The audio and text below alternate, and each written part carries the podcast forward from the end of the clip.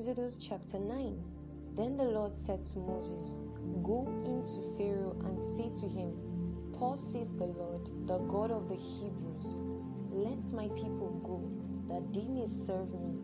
For if you refuse to let them go and still hold them, behold, the hand of the Lord will fall with a very severe plague upon your livestock that are in the field, the horses, the donkeys, the camels, the herds, and the flocks. But the Lord will make a distinction between the livestock of Israel and the livestock of Egypt, so that nothing of all that belongs to the people of Israel shall die.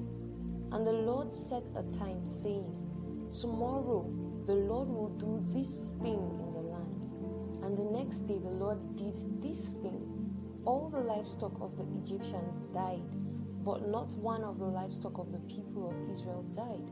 And Pharaoh sent, and behold, not one of the livestock of Israel was dead.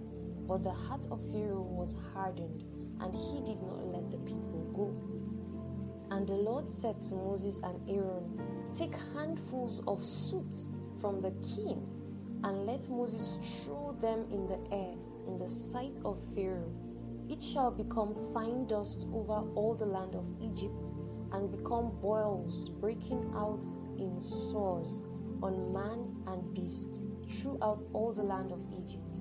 So they took soot from the king and stood before Pharaoh, and Moses threw it in the air, and it became boils breaking out in sores on man and beast.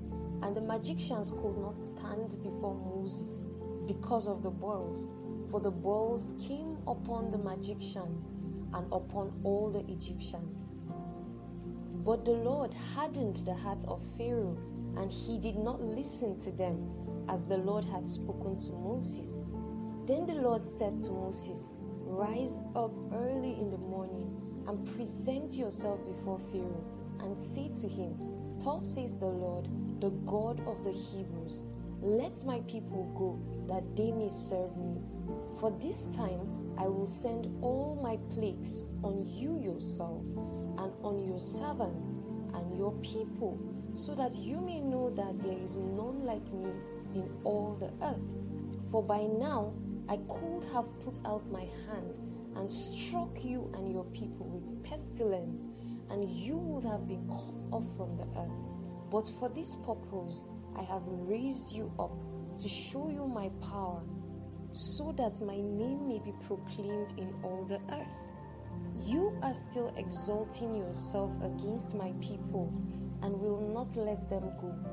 Behold, about this time tomorrow, I will cause very heavy hail to fall, such as never has been in Egypt from the day it was founded until now. Now, therefore, send Get your livestock and all that you have in the field into safe shelter, for every man and beast that is in the field and is not brought home will die when the hail falls on them. Then whoever feared the word of the Lord among the servants of Pharaoh hurried his slaves and his livestock into the houses. But whoever did not pay attention to the word of the Lord left his slaves and his livestock in the field. Then the Lord said to Moses, Stretch out your hand towards heaven, so that there may be hail in all the land of Egypt, on man and beast, and every plant of the field in the land of Egypt. Then Moses stretched out his staff toward heaven, and the Lord sent thunder and hail, and fire ran down to the earth. And the Lord rained hail upon the land of Egypt. There was hail and fire flashing continually in the midst of the hail. Very heavy hail, such as had never been in all the land of Egypt since it became a nation. The hail struck down everything that was in the field in all the land of Egypt, both man and beast. And the hail struck down every plant of the field and broke every tree of the field. Only in the land of Goshen, where the people of Israel were, was there no hail. Then Pharaoh sent and called Moses and Aaron and said to them, This time I have sinned. The Lord is in the right, and I and my people are in the wrong. Plead with the Lord, for there has been enough of God's thunder and hail. I will let you go, and you shall stay no longer. Moses said to him, As soon as I have gone out of the city, I will stretch out my hands to the Lord. The thunder will cease, and there will be no more hail, so that you may know that the earth is the Lord's. But as for you and your servant, I know that you do not yet fear the Lord God.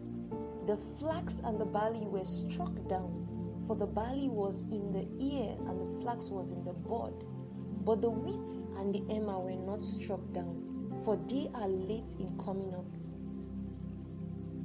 So Moses went out of the city from Pharaoh and stretched out his hands to the Lord, and the thunder and the hail ceased, and the rain no longer poured upon the earth.